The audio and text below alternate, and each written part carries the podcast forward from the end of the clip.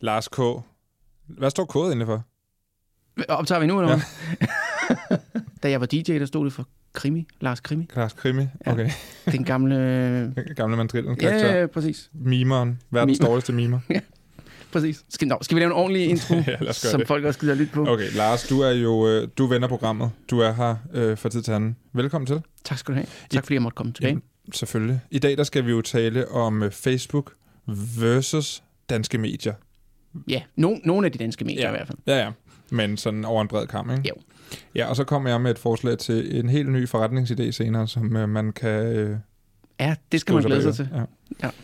Øh, Udover at vi skal tale om øh, Facebook mod medierne, så skal vi også tale øh, om en anden historie, der har fyldt meget på sociale medier siden i lørdags. Det er jo Christian Eriksens kollaps 42 minutter inden i Danmarks kamp mod Finland i parken. Og øh, altså, der er jo blandt andet, der er flere, blandt andet øh, Maja Manneke, som har været ude og stille spørgsmål ved, om det kan have noget med coronavaccinen at gøre på sociale medier.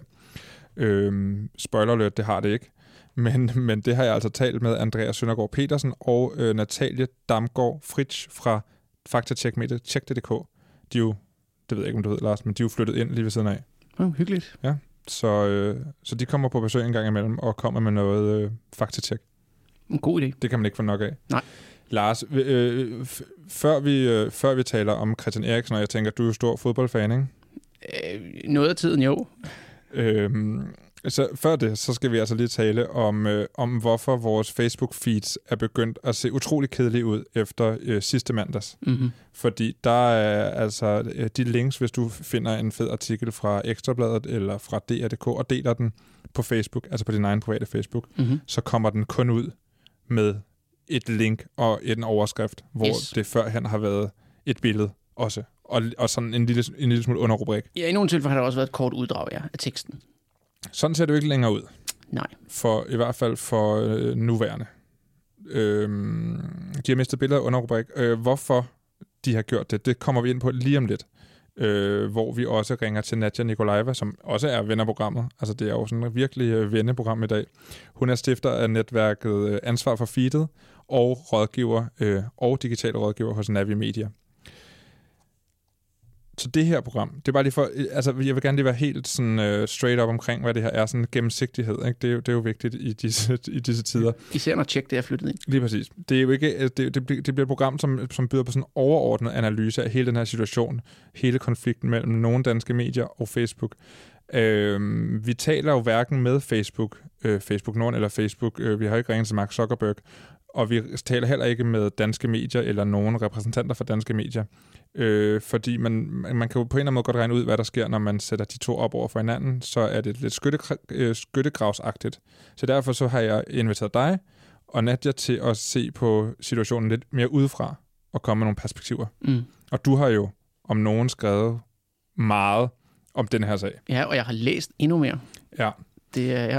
Du får lov til at, at sprede din viden ud lige om to sekunder. Jeg holder dig hen, kan du mærke det? ja, jeg kan godt mærke det. Øh, fordi til allersidst, ja, det var bare lige for lytterens skyld, ikke? til allersidst, så skal vi dele noget content ud. Vi skal anbefale et eller andet til lytteren. Øh, det, det, det plejer vi. Yes. Velkommen, Lars. Tusind tak. Og velkommen til lytteren. Det her det er All Caps. Mit navn det er Anton Gade Nielsen. Øhm, som sagt lige før, så er, øh, så er Facebook jo blevet en lille smule øh, mindre favorit og lidt mere kedeligt, i hvert fald nogen del af det. Altså når man deler de her artikler i øh, nyhedsfeedet, hvis man scroller ned over nyhedsfeedet og ser artikler, så er der mange af dem, man overser, fordi der ikke længere er, er, er billeder på dem, specielt ikke hvis det er øh, privatpersoner, der deler øh, mediers artikler. Øh, grunden til det er jo, at Facebook er Facebook og øh, tager, ret, og, og tager ting sådan irriterende bogstaveligt, ikke? Mm-hmm. På samme måde som en storebror nogle gange kan tage ting bo- meget, meget bogstaveligt. Ja. Slip ham, okay. altså, øh, Lars Kog, jeg, jeg vil gerne have, at du forklarer, hvad ja. er det, der er grunden til, at det her det er sket? Ja, og hvor lang tid har vi? Nej, jeg skal gøre det, jeg skal gøre det rimelig kort, men øh, jamen, det har sit ophav i, at øh, hvis vi starter med, med, starter med pengene, der er over tiden er der sket det, at når en virksomhed gerne vil fortælle om, hvem de er og hvad de har produkter, så skal de ud og reklamere for det, og det bruger de nogle penge på. Og tidligere, der gik mange af de penge til medierne. Nu er der så langt flere af dem, der går til Facebook og især til Google, især de, øh, de digitale, øh, de digitale annoncer. Jeg tror, jeg så tal fra 2019, hvor det er 62 procent af internetannonceomsætningen, som går til, øh, som går til Google og Facebook. Mm. Det er jo kæmpestort. Mm. Altså, og det er jo ikke, fordi det var 100 procent til medierne nødvendigvis tidligere, men, men tilbage i 2007, der var det, der var det 19 procent på internetannonceomsætningen. Øh, så det er altså et kæmpe spring. Så det vil sige, det er jo nogle penge, som, øh, som, som tidligere gik til medierne. Medierne synes så, øh, eller nogle medier i hvert fald argumenterer for, at de penge er blevet taget for dem. Fra dem andre vil sige, at øh, jamen, det er Facebook og Google, som har øh, udkonkurreret dem med, med bedre produkter til annoncørerne osv. Det er så, hvad det er. Oven i det kommer så, at øh, efterhånden som nu Facebook viser, nu tager vi fokuserer på Facebook i dag, ja. de viser jo en overskrift, et lille kort tekstuddrag en gang imellem, og så et billede fra artiklen. Så er der nogle medier, som bliver bekymret for, jamen, er det i det hele taget nok til, at man ikke behøver at klikke ind på artiklen? Og, og så er der jo så, øh, mediernes bekymring er jo så, jamen hallo, hvis så der sidder øh, en platform som Facebook, som viser det vigtigste i vores indhold, så folk ikke behøver at klikke sig ind på vores artikler, og de samtidig også sidder med en stadig større del af annoncerne, som de kan vise rundt omkring, jamen det er jo ikke fair. Mm. Så snylder det jo på øh, det arbejde, vi laver, på det indhold, vi laver osv. Så det er sådan en af de overvejende grunde til, at man så øh, begyndte i øh, det så på EU-plan øh, at, at øh, arbejde for at få et såkaldt øh, copyright-direktiv, som så blev vedtaget for to år siden. Det skal jo så implementeres i lov i, øh, det, det lyder meget kedeligt det her med, lige snakkes færdig med den kedelige del af det, men det skal så implementeres som lov i medlemslandene, øh, og det er det faktisk lige blevet herhjemme i, øh, i, øh, i Danmark to år efter, øh, faktisk på dagen to år efter det blev, det blev, blev vedtaget i EU, der fremstillede kulturministeren det så lovforslaget, og nu er det så blevet vedtaget efter behandlinger i, i Folketinget. Og det, som den lov skal gøre, er så, at det skal gøre det muligt for medier at gå til Facebook og Google osv. Og, og kræve penge for brugen af deres uddrag, altså ja. uddraget fra indholdet. Så det er sådan en udvidelse af ophavsretten. Ophavsretten kender vi jo alle sammen. Det er, hvis du skriver en tekst, jeg kopierer al den tekst og udgiver den et eller andet sted, så bryder jeg din ophavsret. Det her det er sådan en udvidelse af ophavsretten. Naborettigheder kalder man det også. Så det vil for eksempel sige, øh, når du deler noget på Facebook, eller du ser noget i et Google-søgeresultat, så den udvidede ophavsret, det som den skal, det er, at den skal beskytte det uddrag. Men det er jo så det, som, øh, som man, er, man er kommet op og skændes over. Facebook og Google står selvfølgelig og siger, vi, øh, vi vil ikke betale for at vise uddrag i søgeresultater eller i delinger på Facebook. I øvrigt siger Facebook også, I deler jo selv masser af indhold. Det vender vi tilbage til. Øh, så det, som de har gjort i de andre lande for at kunne lave en aftale, og så også lidt, tror jeg, for også at kunne lukke munden på medierne, det er, jamen, så har de lavet aftaler omkring nogle nye produkter, de har opfundet, som er det, der hedder Facebook News, som er lanceret i forskellige lande, og for Google er det Google News Showcase. Jeg er lige straks færdig.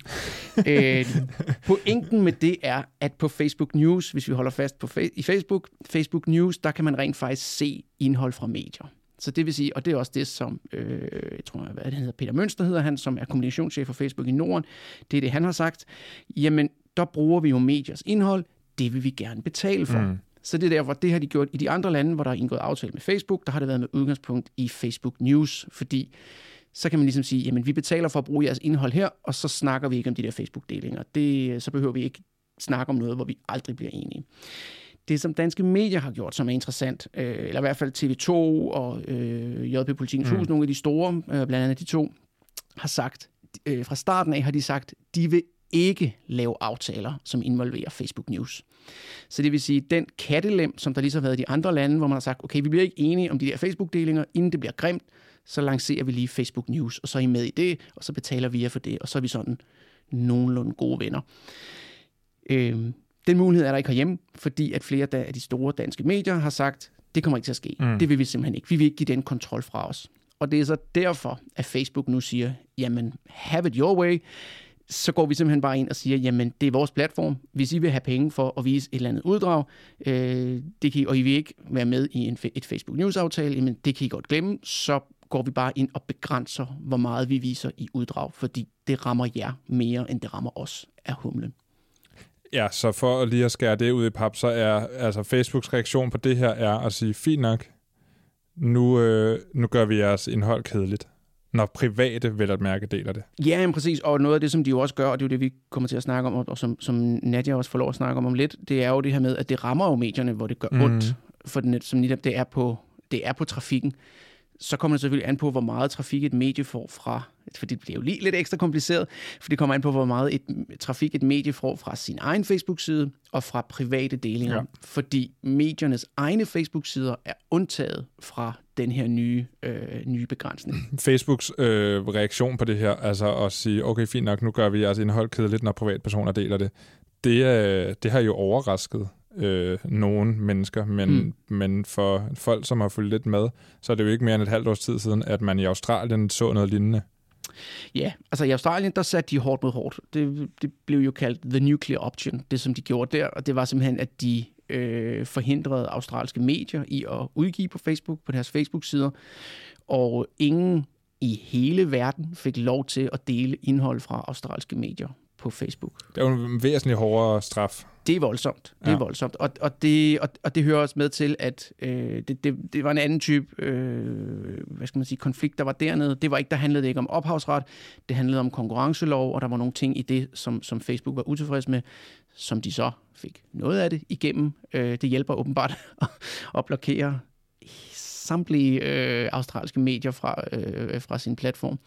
Øh, så, så det er stadigvæk, det, det, det, det overrasker ikke rigtigt, at, at Facebook gør det her, øh, ja. og ligesom som jeg skrev i en artikel på, på Kommunikationsforum, det er sådan, nu er handskerne taget af. Mm. Altså i den der, medierne har sagt nej til Facebook News, jamen så gør Facebook det her. Og, og det som det ligesom er en, en, en indledningen til, det er jo, at de skal til at forhandle. Det er de jo ikke begyndt på endnu. Øh, så, så det handler også lige så meget om at, at markere territoriet, inden de der øh, forhandlinger begynder. Øhm, jeg kunne godt lige tænke mig, før vi går videre med, med denne her konkrete sag, lige at kigge lidt på, hvordan øh, vi er endt i en situation, hvor Facebook øh, har så meget magt. Ikke? Mm. Altså fordi... Øh, jeg, jeg synes jo, altså i, i bagklogskabens klare lys, mm-hmm. kigger på den måde, vi som almindelige mennesker, men også som medierne har brugt Facebook på og taget Facebook til os siden det ligesom blev mainstream, mm. så har vi jo altså været øh, sådan ukritisk begejstret og ukritisk øh, inddragende og, og puttet alt, hvad vi ville på Facebook. Altså, og som privatpersoner det jo, handler det om data og om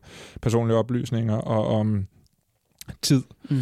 Øh, for medierne handler det meget om, at de har puttet alt deres indhold på og, og lagt op til diskussion på, de plat, på, på Facebook som platform, i stedet for på deres egne platforme. Vi så det senest, da du var inde og, og snakke, altså øh, Nationen på mm. Ekstrabladet er fjernet.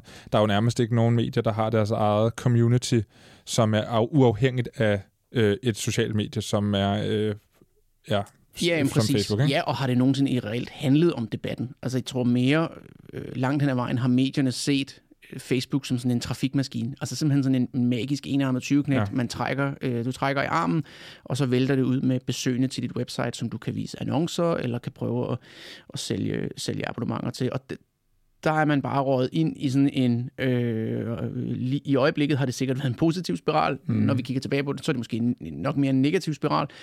Men det her med, at øh, det, det kick, det har givet på en redaktion at kunne dele artikler og se folk i tusindvis reagere på det, skrive kommentarer, øh, udtrykke følelser. Man har jo længe sagt, at det handler om at, at, at, at, at dele indhold, som appellerer til folks, ø, ø, hvad hedder folks følelser, for at få de her, sådan, det her øh, forjættet land, som hedder engagement, altså simpelthen for at få folk til at reagere på det, fordi så bliver det delt videre ud i Facebook-feedet og så videre, øh, men også for at få trafik til, øh, til, til website. Mm. Så det er jo både sådan, og det er også det, der er nogen, der siger i det her, det er sådan, jamen, det er jo medierne selv, er der nogen, der pointerer, som har hældt masser af indhold på Facebook, og som har spillet på Facebook-algoritmens præmisser, som er det her med, jamen få folk til at reagere, få folk til at føle noget, gøre dem sure, et eller andet, fordi øh, så bliver det spredt videre ud, så er der endnu flere, der ser det, så er der endnu flere, der reagerer på det osv. Og vi, vi, vi taler jo tit om det, også i forhold til tonen i debatten, mm. og mhm. det her med, jamen, hvad er det, der skaber engagement? Altså det er jo øh, ekstrem glæde eller ekstrem vrede. Ikke? Jo.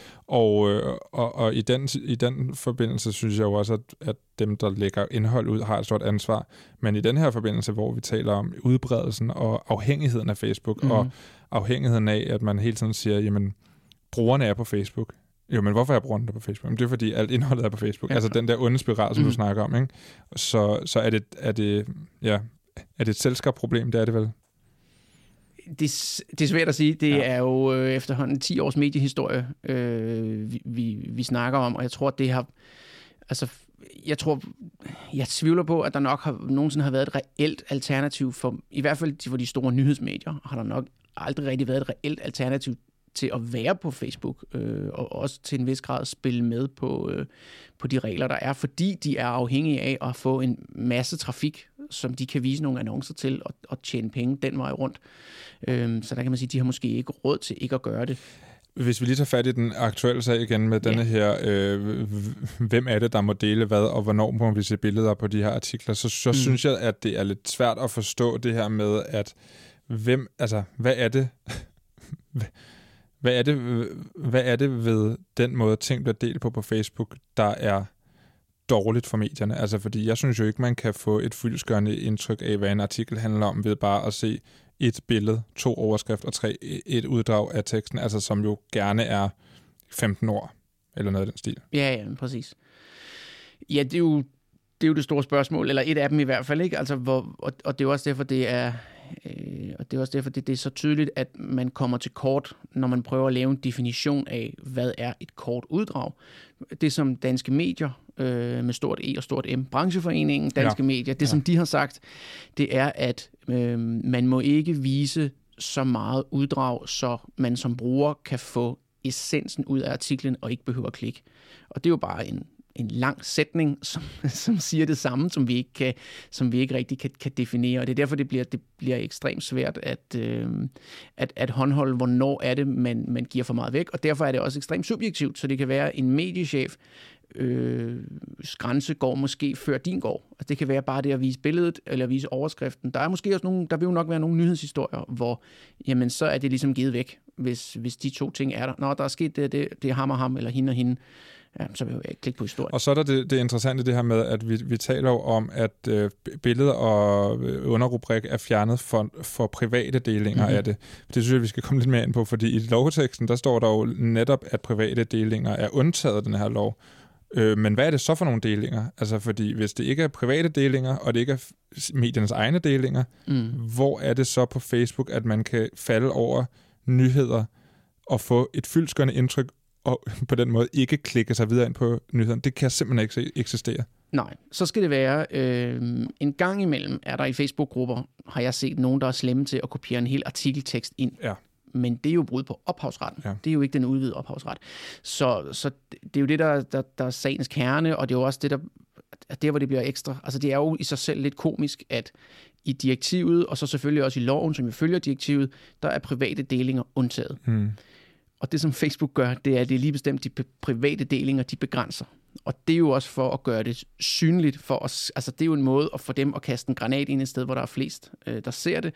Det er, at det er dine og mine egne delinger, der ser underlivet. Det er mås- måske derfor, fordi mediernes delinger, som ikke er fritaget i loven, ligner jo stadigvæk sig selv. Mm. Lad, lad os lige prøve at høre, for nu tænker jeg, at vi ringer til Nadja, og så prøver vi at høre, hvad, øh, hvilken konsekvens det har. Både ja. for os som brugere, men også for de medier, som ellers gerne vil have noget trafik, og hvor, hvor, stor, hvor stor en deal er det egentlig mm. ikke at have billede på. Det virker jo som en lille ting, men det er det jo spoiler alert nok ikke, vel? Nu har vi Nadja Nikolajeva med på en telefon, og øh, som jeg sagde i starten, så er du jo øh, øh, stifter af ansvar for feedet blandt andet, øh, og øh, Digitale rådgiver har jeg også kaldt dig. Det må du også gerne kalde mig. I min branche, så handler det om at have så cool en titel som muligt, så jeg prøver lidt forskellige ting af. Nadia, nu har vi nu har mig og Lars, øh, Lars her lige siddet og snakket om, om hele den her sag omkring, øh, at øh, altså, et meget lille problem, som er, der er ikke længere billeder på vores artikler på Facebook, når vi deler dem, er jo en ret stor sag i det, i det store hele, når man folder den ud. Ikke? Men mm. øh, du har jo som stifter ansvar for feedet, og som tidligere social medieredaktør, har du jo øh, altså et lidt større indblik i, hvad betyder det her for medierne? Altså, hvis vi lige pludselig ser en masse artikler, der bliver delt uden billeder, uden øh, underrubrikker og sådan noget, Øh, er, det, er det så slemt? Er det så voldsomt? Det er et kæmpe problem for medier. Og jeg ved jo fra flere kunder, som jeg rådgiver lige nu, at det påvirker trafikken øh, meget, meget mærkbart, når links ikke har billeder på. Så der er slet ikke nogen tvivl om, at det er noget, der gør øh, decideret ondt på, øh, på medier. Og, og det, der gør ondt, det er jo også, at hvis man skal rette op på det her, så skal man jo leve op til nogle krav for Facebook. Øh, det er ikke bare sådan, at du kan gå ind og lige ændre nogle indstillinger. Du skal ind og få verificeret din Facebook-side som medie, og så skal du så ind og udfylde sådan et schema. Og der kan jo godt være noget ekspeditionstid på sådan noget, og der kan også være nogle tekniske ting. Der kan også være en mail, der bliver tabt i kommunikationen. Så øhm, det er absolut ikke sådan super nemt for, for medierne lige nu, der er ramt af det. Og hvad er det, der er, altså hvad er det, der, hvad, hvad er det, der gør, at det er så stort et problem? Fordi jeg mener, artiklerne bliver jo stadig delt. Der er jo stadigvæk det her, øh, den her overskrift på titlen. Der er jo sågar faktisk også en lille bitte smule af underrubrikken med. Så er det, er det også brugere, der er så øh, distræte eller øh, øh, i mangel på bedre ord hjernedøde, når vi scroller øh, feedet igennem, at der skal være et billede, der ligesom fanger vores opmærksomhed? Der, der skal være et billede, øh, og, og billedet øger chancen for, at vi stopper op i feedet betragteligt. Altså sociale medier er jo bygget op omkring det visuelle indhold. Det er jo for eksempel en platform som Instagram, den er jo nærmest kun baseret på billeder, der får os til at stoppe op, eller grafik, der får os til at stoppe op, eller en eller anden form for design, der, der gør, at vi, når vi går ind for at holde en pause på sociale medier, øh, når vi scroller i et ufatteligt højt tempo, jamen så de tænker, okay, det her stykke indhold kan jeg lige dvæle ved. Det er jo simpelthen, at man skal give øjet et eller andet sted lige at, at tage en slapper et øjeblik.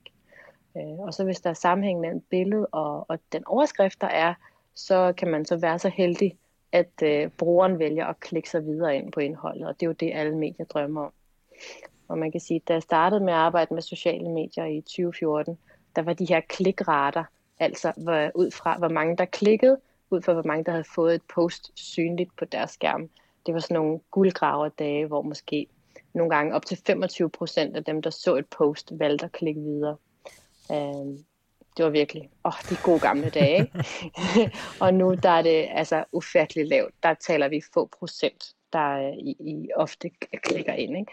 Og, og når jeg så skal rådgive øh, medier, om det er organisationer eller brands, om at, om at få en god høj klikrate, så de ikke bare poster ud i intetheden, jamen så er billedet jo en af de vigtigste faktorer. Det er noget af det, vi arbejder allermest med.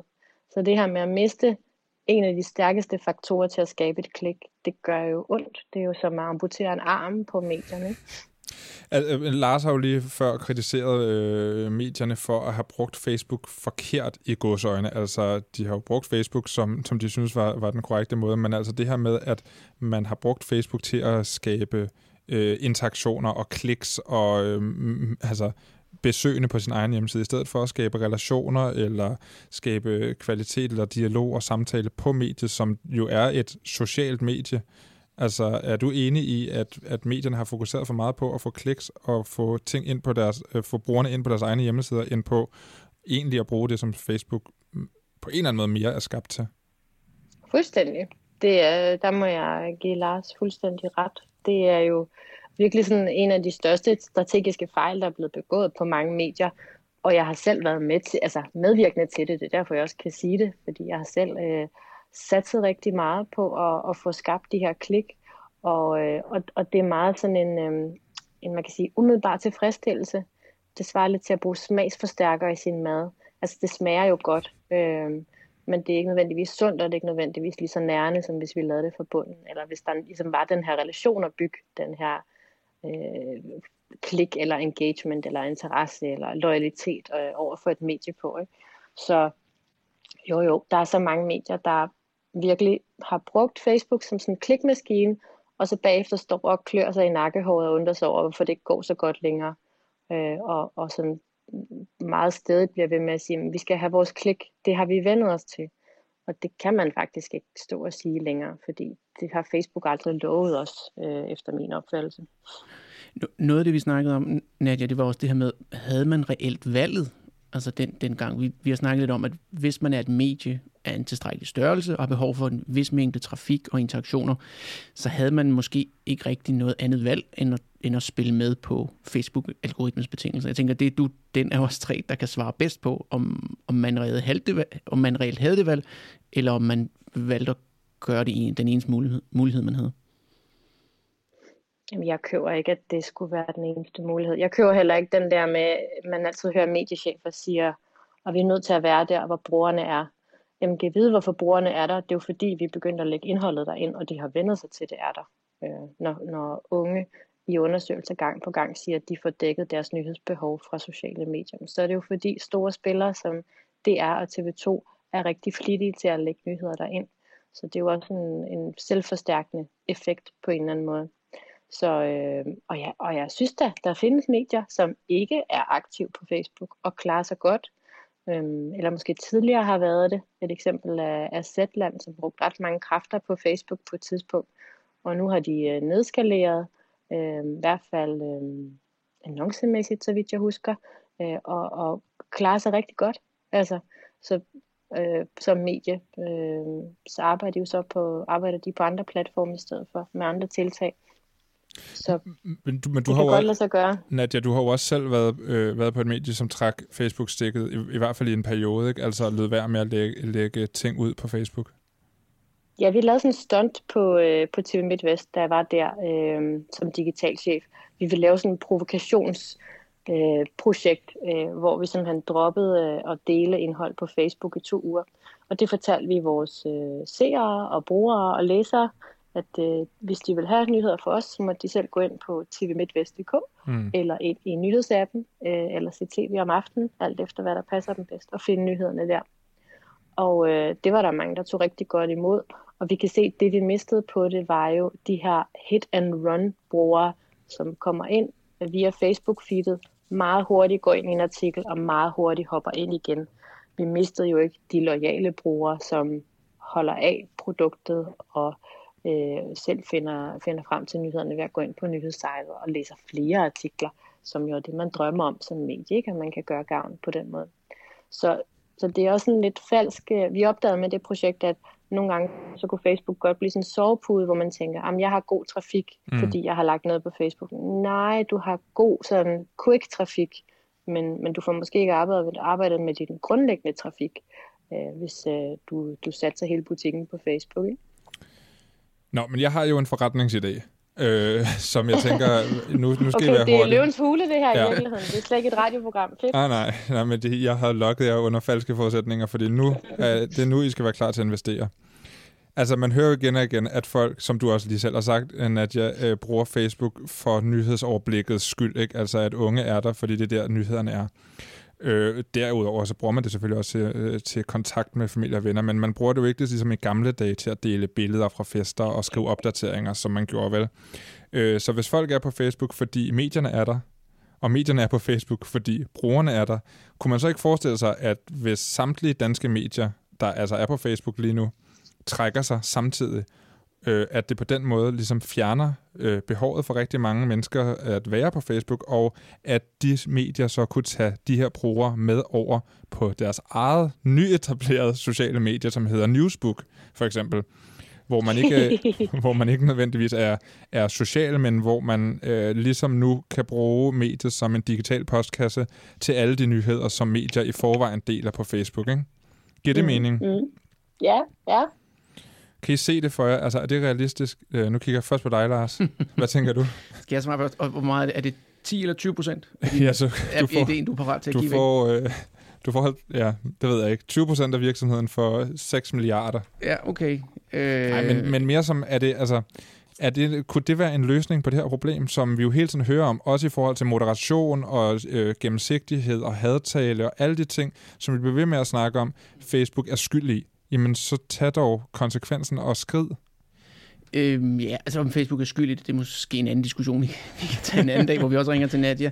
Øh, overordnet, sådan, som jeg lige ser det, så mit umiddelbart svar til din idé vil være nej. Det, det, jeg tror ikke på det. Øh, for det første er jeg uenig i antagelsen om, at folk er på Facebook, fordi det er der, der er nyheder. Jeg tror, der er et nyhedsforbrug på Facebook, fordi det er der, der er mange mennesker, og det er fordi, at der, er- det er der, der bliver udgivet masser af, masser af indhold. Jeg tvivler på, hvis man lavede noget lignende, som kun havde indhold fra medierne, at der så ville være samme øh, interesse, samme øh, trafik, samme opmærksomhed, så tror jeg, det skulle være et, et, et, et, et andet form for produkt. Noget andet er, øh, og det må så stå for egen regning, men det er dog baseret på, hvad, hvad, hvad mediechefer tidligere har sagt og indikeret, det er, at jeg tror ikke, man kan blive enige om at lave sådan et samarbejde, øh, fordi der ville skulle være noget øh, økonomi i det og en fordelingsnøgle. Og det er jo det her øh, Spotify for News, man har snakket om mange gange, hvor der er simpelthen for mange benspænd imellem, hvordan laver man en fordelingsnøgle, så man ikke belønner clickbait og så videre. Øh, og de danske medier er øh, notorisk enten dårlige til eller modstandere af den form for samarbejde med, med, med, med sådan indholds, enten indholdsudveksling eller indholdsudbud øh, på, på, en, på en fælles platform. Vi havde for nogle år siden, hvor der blev foreslået, at man lavede et alternativ til Netflix, som skulle hedde Danf- Danflix. Mm-hmm. Ja. Jeg synes, Newsbook er lige 10% bedre. Øh, øh, Danflix, det lyder... Ja, ej, det lyder kedeligt. Men, øh, men, men jeg kan ikke huske, om det var i mennesker i medier eller sådan noget, hvor, hvor de havde talt med nogle mediechefer, som bare kategorisk afviste mm. at lave den form mm. for samarbejde. Det, det, det kommer ikke til at ske.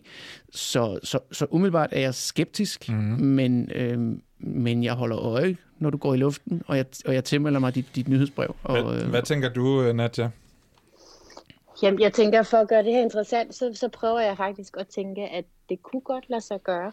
Altså, jeg kunne godt se to scenarier, hvor det kunne lade sig gøre. Det ene scenarie er, at øh, de her forhandlinger med danske medier, de går så meget i hårdknude, at øh, Facebook laver en øh, Australien på os, mm. hvor de mm. simpelthen lukker for danske mediesider. Så kunne det jo godt være, at det kunne være det der lille skub, der kunne gøre, at øh, mediechefer lige pludselig godt kunne finde ud af det øh, over en øh, bid smørbrød til nogle øh, møder om at gå sammen og etablere et eller andet. Mm. Altså, det kunne også godt lade sig gøre, hvis nu man lavede et stort stunt. Altså hvis virkelig man fik kommunikeret til alle danskere, og det tror jeg faktisk godt kan lade sig gøre. Altså Facebook har, øh, har lukket ned for os, så hvis I vil have nyheder, så skal I gå over på Newsbook, øh, stiftet af, af Anton Gade Nielsen. Øhm, og, og hvis så, man så laver en, en app eller en platform, som er virkelig, virkelig fed at være på, som kan noget af det samme underholdningsmæssigt, som sociale medier kan, så vil jeg faktisk rent filosofisk set ikke udelukke det. Nej. Men, øh, Jamen, men her trækker, trækker jeg alle de der praktiske hensyn og mit kendskab til mediechefer. Det er virkelig sådan, idealistisk set kan jeg godt se det lade sig gøre. Ja, i drømme. Ja, det, er en, det er en filosofisk udsendelse. Ja, ja okay. Ja, øh, nå, men det er, det er i hvert fald noget, jeg går og tænker rigtig meget over for tiden. Øh, fordi øh, det er som om, at man bare øh, ja, giver, giver Facebook skylden, og så øh, er det ligesom svaret på alt det, alt det dårlige. Så må man jo altså tage, tage til den selv på en eller anden måde. Ikke? Præcis. Og, og jeg vil sige, at øh, på, da vi droppede Facebook på TV MidtVest, så tog vi, også, tog vi også en beslutning om, så bruger vi et år, hvor vi ikke satser på Facebook. Altså vi bruger ikke kræfter på store Facebook-projekter eller lanceringer eller et eller andet. Og så brugte vi det, øh, vores udviklingskræfter det år, øh, altså simpelthen mandetimerne og, og udviklerens tid på at lave en app i stedet for. Så lavede mm. vi en mega fed streaming-app, ja. en, en jysk øh, udgave af Netflix. Mm. Øh, så, så man kan faktisk godt træffe beslutninger, øh, hvis man altså, frigør sig fra det der Facebook havde og bruger energien på at, at udvikle noget selv. Ikke? Nu, nu bliver det meget medienørdet, synes jeg, men, ja, men ja. fuldstændig. Ja, men lad os uh, for guds skyld uh, stoppe samtalen så, inden der går mennesker og medier i den. Ja, ja. ja. Ej, men Nadja, tak for indsigten og, uh, og for at støtte min idé. Jamen, uh, det var jo det, vi havde aftalt, jeg skulle sige, så selvfølgelig. Nu lægger vi låg på Facebook og på, på, på krigen mellem ja. dem og medierne og øh, lukker op for den på et andet tidspunkt, tænker jeg, og måske øh, går i anden pitchrunde på, øh, på Newsbook på et eller andet tidspunkt. Ja. Øh, og jeg, så, så får du lov til at være med, selvom du ikke umiddelbart har spillet penge i projektet endnu. Ja, Jamen, jeg tænker, det, altså en idé bliver jo kun bedre af at blive udfordret lidt. Jamen det er det. Ja. Det kan være, at jeg tweaker lidt på den. Så skal vi snakke om fodbold. Ja.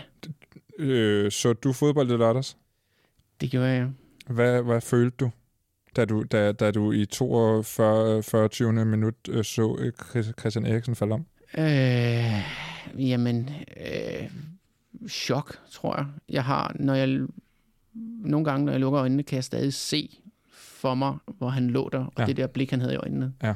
Jeg får også kuldegysende nu, når ja. jeg sidder og snakker om det. Øh, ja, det var ubehageligt. Ja, det var vildt. Det, ja. Altså, jeg så det ikke live, øh, men jeg har set det efterfølgende på ja. nettet. Øh, og det ser jo helt øh, altså uvirkeligt ud. Ja, fuldstændig.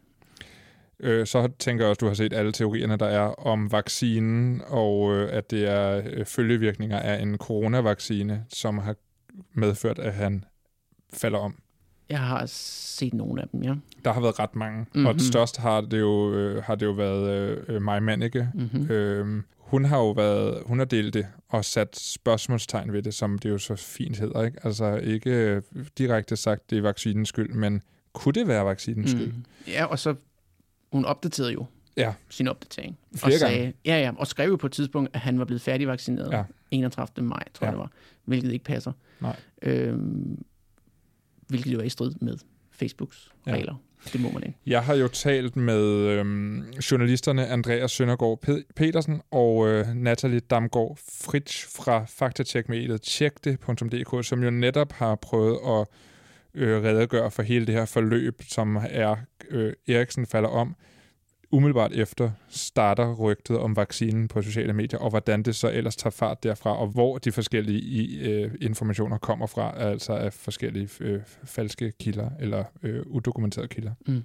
I har jo I har jo undersøgt øh, forløbet her, øh, fra han øh, falder om på banen til rygterne om, at det kunne have noget med vaccinen at gøre, spredes til, hvad der så efterfølgende sker, og hvor de her informationer stammer fra. Så jeg tænker, at vi lige kan prøve at tage sådan et, øh, et, et forløb, hændelsesforløbet, øh, lidt slavisk. Vil, vil du prøve, altså han falder om 1842, og allerede ret kort tid efter er der nogen, der skriver om, øh, undskyld, er ham her, øh, Christian Eriksen, blevet vaccineret? Lige præcis. Der går fire minutter, øh, så kan man i hvert fald finde et tweet øh, fra en udenlandsk øh, Twitter-bruger, der siger, vi er nødt til at finde ud af, om han er vaccineret. Og det er ligesom startskuddet til en masse spekulationer, der bare udvikler sig de næste øh, par timer. Og fordi tanken er, at han er vaccineret, og derfor øh, må det have noget med det at gøre, at han falder om. Ja, præcis. Altså, det, det virker lidt som om, at det har været nogens første tanke. De har set ham falde om, og så har de tænkt, han er vaccineret. Mm. Det virker lidt som om, det er det, der er tendensen. Ja, i virkeligheden så meget det i starten. Øh, det er jo ikke fordi, der eksplicit bliver skrevet øh, nødvendigvis, at han er, han er faldet om, fordi han er vaccineret, og det kan skyldes det her og det her. Det er ligesom om, det bare giver sig selv, at hov, vi er nødt til at finde ud af, at Eriksen er, vak- om Eriksen er vaccineret. Og så kan man selvfølgelig nemt lægge to og to sammen og regne ud, at det så må være fordi, at han har, er kollapset, og det skulle så bare have en eller anden relation til vaccinen. Ja, hvis vi prøver at følge logikken og sige, at øh, han er faldet om, fordi han er vaccineret, så er der jo nogle kilder, der bekræfter, at han er blevet vaccineret. Og, og bare lige for at skære ud i pap, vi, jo ikke, vi synes jo ikke, at det giver mening, at bare fordi han er vaccineret, skulle han falde om. Og det er heller ikke, øh, altså, det er heller ikke sikkert, at han overhovedet er blevet vaccineret. Øh, når, altså på det her tidspunkt er der jo ikke nogen, der ved det. Nej. Men der er tre kilder, som I har taget fat i på i jeres artikel på Tjek det, som bekræfter, at han er blevet vaccineret. Ja, eller det bliver i hvert fald ud, udlagt som om, at de bekræfter det. Det er Ja. væsentligt lige at have med. Ja. Øh, der er, den første, vi ligesom finder frem til, øh, det er, et, øh, at der angiveligt skulle være et italiensk radioprogram, Radio Sportiva hedder det, øh, hvor øh, Inders øh, hold, altså den øh, italienske klub, øh, Christian Eriksen spiller for til daglig, at øh, deres holdlæge, han skulle have sagt i det her radioprogram, at øh, Christian Eriksen er vaccineret. Mm. Øhm, og øh, den, den, øh, den florerer så altså ikke direkte med henvisning til et lydklip eller til radioprogrammet, men bare en masse Twitter-brugere, der skriver, at det er blevet sagt i det her radioprogram. Ja. Øhm, det begynder allerede ved en øh, ja, 21-tiden. Øh, så det er jo så, hvad er det, vender det lige over to timer efter, øh, at vi er ude i nogle konkrete påstand om, at han er vaccineret, Mm. og med øh, angivelig dokumentation for det. Øh, og så øh, rører den videre rundt og blandt andet forbi en, øh, en coronaskeptisk amerikansk forfatter, der hedder Alex øh, Berenson, som øh, har 250.000 følgere på Twitter, som øh, ligesom ligger derop som om, der har vi beviset. Mm. Med nogle forbehold, men stadig øh, konklusionen er, der har vi nok øh, beviset for, at han er vaccineret. Altså det er, øh, for at være helt sikker, det er et bevis uden kildehenvisning. Nej, altså det er, det er med kildehenvisning øh, i den forstand, at han, han øh, vedhæfter to Twitter-tweets, øh, hvor de skriver, hvor der står, at det er blevet sagt i det her radioprogram af Inders læge, at Christian Eriksen er vaccineret. Ja. Men ikke med henvisning til radioprogrammet, eller med nogen, lyd, nogen lydbid, eller noget i den dur. Så Okay. mere bare, her, tag det for gode varer. Ikke? Og så er det så øh, ikke så længe efter, at øh, ham her, Alex Berenson, han har bragt det her, der kan man så læse, at der er øh, nogen på Twitter, der øh, begynder at påstå, at hjertelæger øh, mener, at øh, han sandsynligvis har fået en hjertebetændelse efter øh, vaccination. Og kl. 22.30, øh, altså en del timer efter han er faldet om, men altså ikke så længe efter, øh, der afviser den her radiostation, så Radio Sportiva, de afviser, at Inders øh, holdlæge skulle have udtalt sig i deres program om Christian Eriksens vaccinationsstatus. Og efter det er der så en del af de oprindelige tweets, der blev kilde til den øh, historie, øh, der begynder at blive slettet på, Okay. øh, på Twitter. Så, så, så det, det, det er i hvert fald ikke sket. Nej, det kan vi godt sige med ret stor øh, sikkerhed, at, øh, det øh, afviser øh, dem, der nu øh, bliver taget til indtægt for det, øh, i hvert fald. Vi vender lige tilbage til det der med, at øh, altså, hvad der ved vaccinen skulle have gjort, at han var blevet syg og faldet om. Altså det her med, øh, med, med hjertebetændelse, som du nævner. Det kan vi lige vende tilbage til lige om lidt. For der er også to andre kilder. øh, allerede tidligere øh, samme aften, som han er faldet om. Det er allerede omkring kl. 8, det vil sige kun omkring lidt over en time efter, øh, at det her kollaps er sket. Der begynder en masse brugere på sociale medier at dele en artikel fra et øh, italiensk fodboldmedie, øh, hvor at øh, Inter Milans øh, holdlæge angiveligt skulle have sagt, at øh, alle spillerne fra holdet er vaccineret. Og den artikel er allerede fra, øh, fra slutningen af maj måned. Øh, og det er nogle øh, engelske øh, Twitter-brugere, der deler den i første omgang, og de har så selv øh, brugt Google Translate til at oversætte den artikel, og det viser sig så, at den har de fået oversat øh, forkert. Så, øh, så det øh, holdlægen i virkeligheden siger, er, at fra næste fodboldsæson, så skal spillerne gerne være vaccineret. Øh, men den bliver delt i øh, vidt og bredt som bevis på, at det har de allerede været siden slutningen af maj måned. Ja, der kan det måske lige tilføjes, at øh, fordi vi, vi Google Translate jo selv den artikel, og jeg kan egentlig godt se, hvorfor folk tror det, fordi der står noget i stil med, at øh, nu er alle vaccineret, når man Google Translater det. Øh, men vi havde så fast, fat i vores øh, italienske faktacheck-kolleger øh, fra noget, der hedder Pagaya Politica, øh, for at spørge dem, om det nu kunne, øh, kunne passe, og hvordan der var ledet. Så de vender sig tilbage og siger, nej, det er en dårlig Google Translate-oversættelse. Eller det, det kan de jo ikke vide, men det går de, går de ud fra, at, at, øh, at det er det, de engelske brugere har gjort i hvert fald også. Øh, og siger, at det, der i virkeligheden står, øh, det er, at alle spillerne vil være vaccineret øh, fra næste sæson, altså her i løbet af sommerferien, eller lige en ny sæson starter en gang i august. Okay, så det er simpelthen noget grammatik, der er, der er bøvl med der. Ja. Okay, så den er også... Øh, det, det, det er heller ikke rigtigt så. Nej. Nej. Og, og, og hvad er den sidste?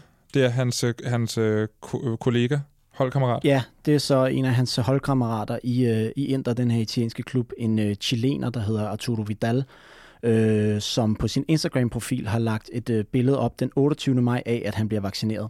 Øh, og det er der så en del, der udleder af, at øh, Christian Eriksen jo så også må være vaccineret, for det må betyde, at alle Inter-spillere er blevet vaccineret. Øh, men man kan ret hurtigt øh, finde ud af, at, han, øh, at Arturo Vidal der ikke er blevet vaccineret i Inter-regi. For det første sidder han foran en, en væg på en øh, sundhedsklinik, øh, hvor der står navnet på den sundhedsklinik, og den ligger i Chile. Det kunne selvfølgelig godt være, at han var blevet vaccineret i Chile, øh, øh, arrangeret af Inter, mm. øh, men man kan så yderligere øh, grave frem ret nemt i øh, både, øh, både internationale, men også chilenske medier, at han blev vaccineret i øh, landsholdsregi. Han er hjemme i Chile, fordi der er en stor øh, sydamerikansk turnering, der hedder Copa America, hvor det er et krav, at øh, spillerne skal være vaccineret. Så han var hjemme i Chile efter endt sæsonafslutning i Italien, rejste han hjem til Chile, blev vaccineret der i landsholdsregi. Øh, og øh, det har der jo også lagt en video ud på Facebook fra øh, det chilenske landsholds øh, prof, øh, hvad hedder det, officielle Facebook-side, hvor man kan se, at han blev vaccineret, hvor han også sender en hilsen til fans og, og så videre. Hvad siger det at, at, at det går så hurtigt her? Jamen, det har nok noget at gøre med, at der er nogen, der ret hurtigt har besluttet sig for, ind i deres egne hoveder, at, øh, at det er det her, der er sket, at han, når han kollapser, så er det, fordi han er blevet vaccineret. Og så går de i gang med at øh, lede efter beviser på det. Øhm, og, og det går bare hurtigt, øh, når det spreder sig sådan på tværs af, af sociale platforme. Så er der nogen, der ved noget, nogle andre måske ikke ved, og så får de bekræftet hinanden øh, løbende, og det går bare super stærkt. Ja, og når man bruger andres tweets med påstande som kilde til sin egen påstand, og at det, der i første tweet er blevet sagt, det, det ser man så som sandt, så kan man bygge videre på det, og så kommer man til det, som du nævnte før, Andreas, at øh, så begynder man ikke længere at spekulere på, om han er vaccineret eller ej, men så snakker man om, hvad er det ved den her vaccination, der har gjort, at han er faldet om? Altså så er sandheden allerede ude om, at han er blevet vaccineret. Ja. Og så tænker, snakker vi om, hvad er det ved vaccinen, der har skyldt det? Hvad, hvad, hvad kalder man det? Altså hvad er det, der sker her? Jamen, det er jo en form for confirmation bias. Øh, man har besluttet sig for, at noget er sket, og så, øh, så finder man ud af, hvordan man stykker det puslespil sammen, så man får et helt billede. Øhm, og det er jo en klassiker øh, i vores felt, må man sige. Ja, vi ser det gang på gang, på, øh, særligt på sociale medier, at øh, en, øh, en fjer bliver til 10 høns, øh, fordi man finder et tweet et sted, der netop, som Natalie siger, bekræfter ens øh, opfattelse af virkeligheden i det her tilfælde, at at vacciner er dødsensfarlige og resulterer i det ene og det andet. Det skal jo også lige nævnes, at øh, vacciner er jo ikke ufarlige på den måde. Der har været sager med blandt andet AstraZeneca, meget velkendte øh, sager der med, øh, med nogle, en ny sygdom, den øh, forårsaget osv. Men dertil at så koble et, øh, et, øh, et kollaps eller et, et, hvad kan man sige, et fald i en øh, fodboldkamp til, at det skulle være skyld i i øh, en vaccine, når man ikke engang ved, at vedkommende er vaccineret. Det, er jo, øh, det synes jeg er strækken øh, meget langt. Hvordan griber I det an som faktatjekker? Nu sidder I jo for at tjekke det, øh, som jeg tænker, det må være ekstremt magtpålæggende for jer at være helt sikker på det, I siger, når I udgiver det, og når I udtaler i sådan et program som det her blandt andet. Altså, hvordan, hvordan er I sikre på, at det, I kommer frem til, er det rigtige? Jamen altså, for det første så kan vi, har vi jo rådført os med øh, blandt andet nogle italienske faktatjekker, som jo kan øh, tjekke op på den del, for eksempel den med den forkerte oversættelse. Øh, det er jo ikke fordi, vi vil øh, lægge os an på, jeg vil aldrig lægge mig an på en øh, Google Translate oversættelse øh, heller selv. Mm. Øh, så der kan vi jo for eksempel tage fat i dem. Øh, så er den jo ret hurtigt, øh, hvad kan man sige, øh, debunked øh, på den måde. Øh, for eksempel med, med, med den del om, om øh, det, at hans holdkammerat er vaccineret, skulle betyde, at han er, han er vaccineret. Øh, der, der kan man sige, der finder vi jo ret nemt frem til ved bare at google, at han er, øh, at holdkammeraten er vaccineret i chilensk landsholdsregi. Og det betyder jo ikke nødvendigvis, at Christian Eriksen ikke er vaccineret men det betyder i hvert fald ikke, det betyder i hvert fald, at Arturo Vidal, som han hedder holdkammeraten, øh, ikke er blevet vaccineret sammen med de øvrige interspillere, hvis det skulle være tilfældet. Og vi kan ikke på anden vis få øh, dokumenteret, at interspillerne skulle være vaccineret. Så på den måde kan vi jo ligesom sige, at i hvert fald er Arturo Vidal ikke vaccineret i interregi, og øh, vi kan heller ikke se noget om, at de øvrige interspillere skulle være, være vaccineret på nær dem, der er udtaget til de italienske landshold. Og så tænker jeg også, at I har prøvet at finde ud af, om han er blevet vaccineret. Ja. Øh, bare for at sætte en streg under det. Og er det noget, I har fundet frem til? Altså, øh, der sker det samme aften, efter nogle af alle de her spekulationer er, øh, er gået i gang og har spredt, på, spredt sig på sociale medier, at, øh, at Inders øh, direktør er ude at sige i et øh, italiensk øh, tv-program, at øh, han i hvert fald kan afvise, at Christian Eriksen er vaccineret i deres regi, det vil sige klubregi. Øh, og det, øh, det sandsynliggør selvfølgelig, at han, han ikke er det, men øh, vi kan ikke afvise, at han er blevet vaccineret i landsholdsregi eller i privat regi, at han selv har taget initiativ til at få en, en vaccine. Så vi kan sige sandsynligvis ikke, men vi kan ikke endelig sige, at han ikke er det. Nej, og der er vi jo lidt inde i kernen som, ja. som faktacheck-journalist, ja. øh, øh, som du også spurgte ind til før der, Anton, fordi der er jo en del både danske og udenlandske medier, der har taget den øh, kommentar, øh, det citat for gode varer, og derpå konkluderet, at Christian Eriksen er ikke vaccineret. Øh, og der er heller ikke noget, der tyder på, at han er, men der holder vi det bare lidt mere udstrakt om og siger, okay, Inders øh, sportsdirektør har sagt, at han ikke er vaccineret, men han har ikke gjort det klart, hvorvidt det, han snakker kun i interregi, eller om han ved, at han ikke er vaccineret på anden vis, som Natalie også siger. Øh, så derfor kan vi ikke være sikre på, at det, til, at det ikke er tilfældet, at han er vaccineret. Vi har spurgt øh, DBU, som ikke vil udtale sig om det, men som bare henviser til Inter, og vi har også prøvet at få fat på Christian Eriksens agent for at mm. høre, om han vil, øh, ved noget om det. Han er heller ikke vendt tilbage. Så derfor, det tætteste vi kan komme, er som sagt bare, at der er ikke noget, der tyder på, at han er vaccineret, men vi ved det egentlig ikke med, med sikkerhed, og det er jo også det er jo lidt sparet med sådan noget, for det er jo også det er jo Christian Eriksens egen sag i bund og grund. Han er jo blevet lidt ufrivillig gissel i de her spekulationer, så det er jo ikke fordi, man kan afkræve ham et svar, selvom jeg har set flere øh, påpege, at det, er, det burde han øh, komme med. Men det, det må han jo selv om. Vi kan i hvert fald bare sige, hvad vi har kunne finde, finde frem til, og vi har selvfølgelig ikke haft lyst til at, at tage fat på Christian Eriksen eller hans familie i den situation, han er i nu. Men, men, men så, så er vi ude i spørgsmålet om, ville det gøre nogen forskel, om man fik at vide, at han var vaccineret eller ej. Altså, der er jo ret mange ting, som vi har dokumentation for, som alligevel bliver øh, betvivlet. Ikke? Så ville det gøre nogen forskel for hele den her historie, hele, den her, hele, hele det her narrativ om øh, coronavaccinen og hvor farlig den er, og se nu, hvad der sker med en fodboldspiller. Vil det ændre noget, hvis man fik at vide endelig bekræftet, ja, han er vaccineret, eller nej, han er ikke vaccineret? Øh, for nogen ville det måske, for andre sandsynligvis ikke. Øh, lyder det lidt kludret svar. Øh, man kan sige, at hvis vi havde fundet ud af, hvis vi havde fundet frem til, at han var vaccineret, så ville det jo øh, være benzin på, øh, på de her vaccineskeptikers bål. Øh, de vil jo så se det som et øh, endegyldigt bevis på, at de her vacciner er super farlige. Øh, men, men vores erfaring siger os også lidt, at selv hvis vi havde fået Christian Eriksen selv til at sige, øh, nej, jeg er ikke vaccineret, så vil der øh, helt sikkert stadig være nogen, der, der tvivlede på det. Øh, så ja, det er nok svært at sige, hvor stor forskel det egentlig ville gøre, om vi havde den lidt svar. Selvom han var vaccineret, betyder det jo heller ikke, at han faldt om af den grund. Nej, og det er lidt det. Altså det, det, det man kan sige, det er, hvis det nu, lad os, hvis nu viser sig om nogle dage, at øh, han kommer ud og udtaler, jo, jeg blev vaccineret med Pfizer for eksempel øh, den øh, 10. juni, mm. og han spiller den, den 12. juni, mm. øh, så tror jeg, at det vil, det, langt de fleste eksperter på området vil sige, okay, men så skal det undersøges, om der er en relation til vaccinen, om det kan skyldes det. Men det er jo ikke det samme som at sige, at der så er det, Nej. fordi ting, altså, mennesker falder om, både vaccineret og ikke vaccineret. Øh, den slags sker, og det sker også, at fodboldspillere, unge, øh, både unge og lidt ældre, men altså øh, toptrænede atleter, at de også falder om på banen. Det er set før, nogle mm. af dem dør endda. Så, og, og der, er jo ikke, der har jo aldrig snakket om, at det skulle skyldes vacciner eller det ene og det andet. Så det er lidt, det er lidt der, den, den ligger for mig, synes jeg. Det er, vi, vi, vi ved jo ikke noget med sikkerhed, før det er blevet undersøgt til bunds, hvis det nu skulle vise sig, at han er vaccineret. Det var en god point, der for med. Tusind tak for det, begge to. Selv tak. Selv tak. Lars, øh, her til sidst, tusind tak, fordi du gad at være med i dag. Vi skal lige anbefale noget indhold til folk. Vi skal dele noget content ud. Og jeg kan se, at du i din telefon lige nu febrilsk leder efter et eller andet, du kan anbefale. Jeg er meget spændt. Ja. Værsgo. Jamen tak. Jamen det, som jeg faldt over, det er fordi, at kan du huske Edward Snowden? ja, det siger man noget. øh, ja, og til dem, der ikke ved, hvem det er, eller har glemt ham, det var jo ham her, som øh, afslørede al den her aflytning, øh, mm. NSA, og øh, hvordan de holder øje med, med Gud og hver mand.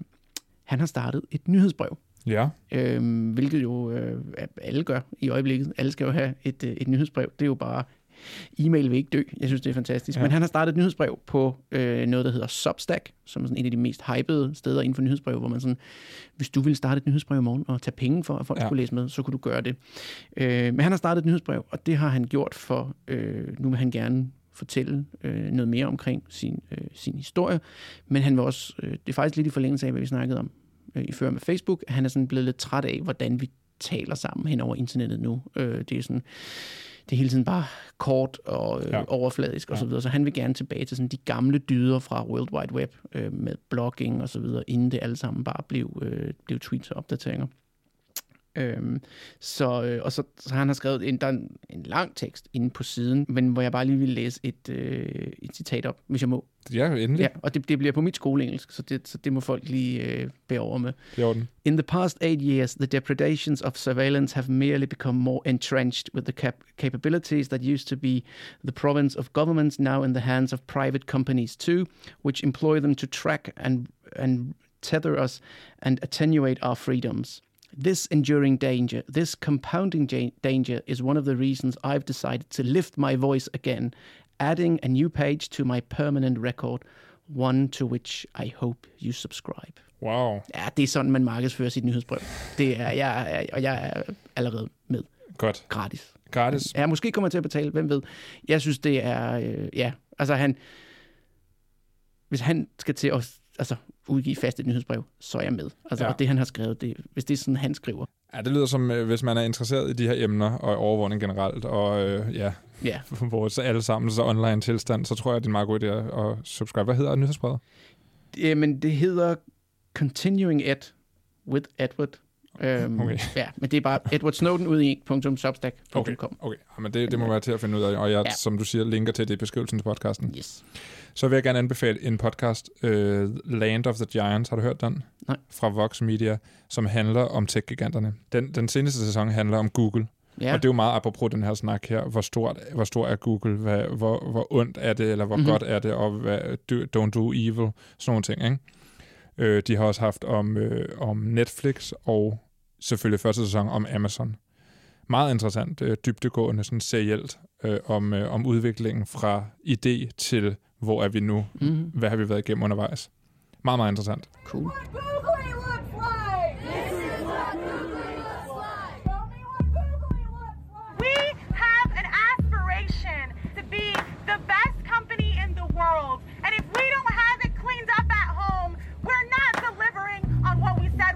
To deliver.